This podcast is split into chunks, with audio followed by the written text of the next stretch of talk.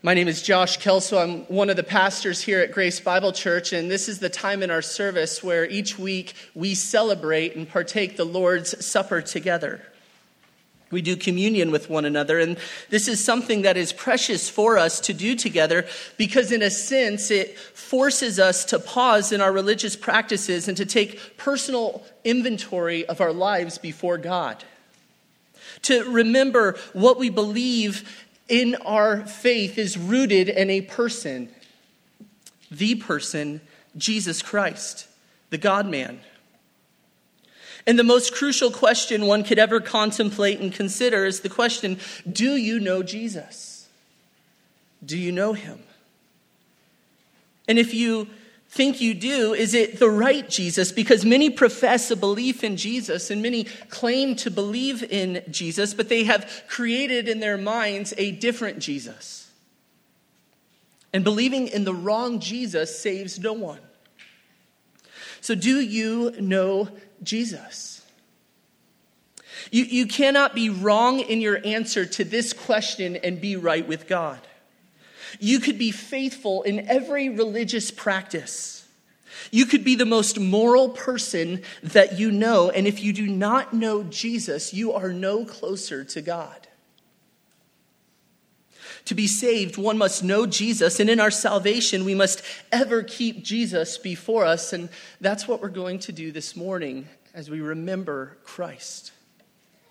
So I'd like you to consider with me Colossians 1, verses 15 through 23, and we're going to see six descriptions of who Jesus is as we unpack what Scripture has to say about the God man, Jesus Christ. Starting in verse 15, first we see that Jesus is the image of God. He is the image of the invisible God, the firstborn of all creation. We can see all of Christ. We can see all of God in Christ. We can see all of God's attributes in Jesus. Jesus is both the representation and the manifestation of God. He is the full and final, complete revelation of God, and He is the firstborn among creation. What that means is He is the inheritor of all things. He is supreme, everything is for Him. Next, we see he's the creator of all things. In verse 16, for by him all things were created, both in the heavens and on the earth, visible and invisible, whether thrones or dominions or rulers or authorities, all things have been created through him and for him. Jesus created all things, and if all you considered was the universe, this should be overwhelmingly astonishing and impressive. But here we also see that he created all that is in heaven as well. And Jesus not only created all things, but every created thing, every ruler, every authority is all in place for him and for his glory.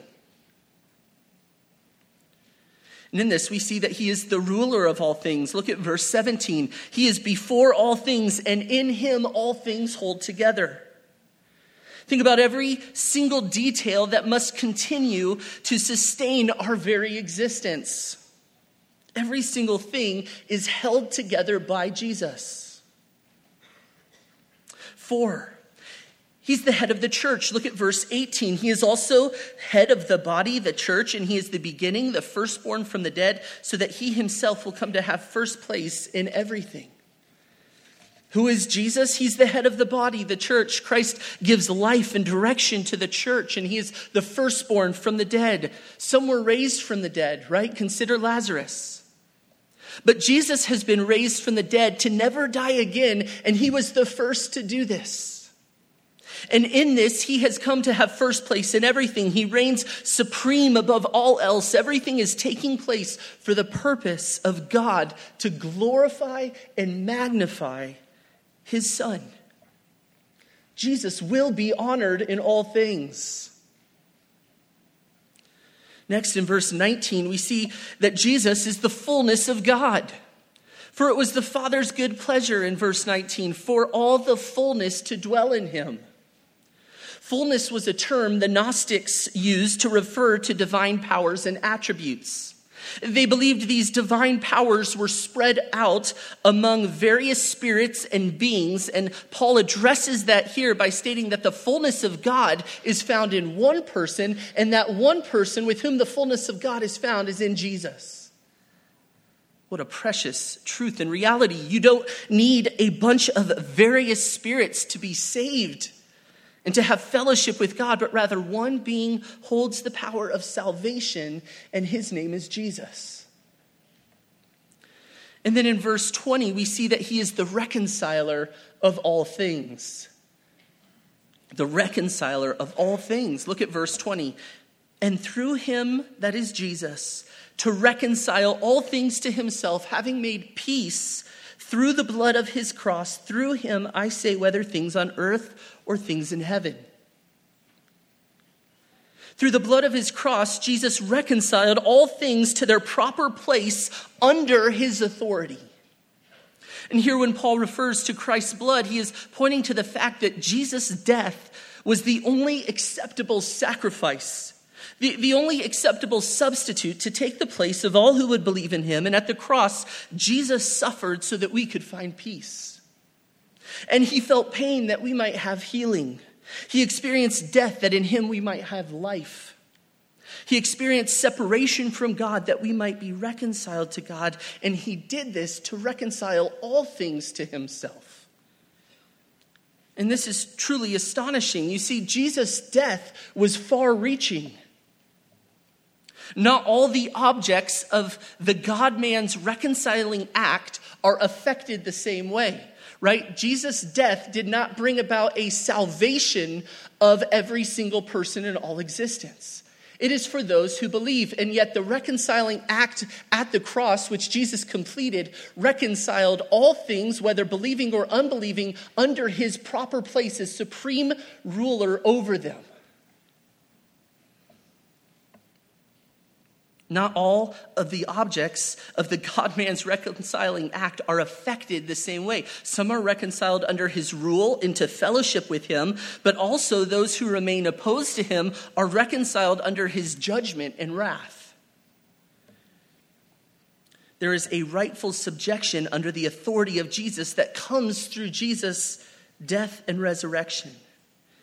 And all things are in subjection under his feet, as Ephesians 1 21 and 22 says. And in this, we find a staggering truth that Jesus' death, his blood, has a far reaching effect, and that the cross is not only about the salvation of sinners, but it is about the exaltation of Christ to his rightful place. And this has happened at the cost of his own blood the men are going to come and pass out the bread and the cup. And these are symbols for us to take and to remember Christ. The bread represents his body, which was crushed on behalf of all who would believe in him. And the cup, the juice, represents his blood that was shed and poured out so that we might be reconciled to God in fellowship as his children now.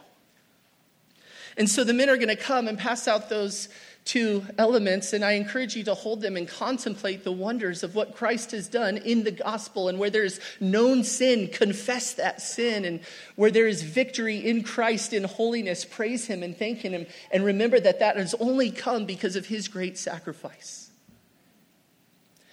And if you do not believe in Christ, there will be a day when you bow before Him.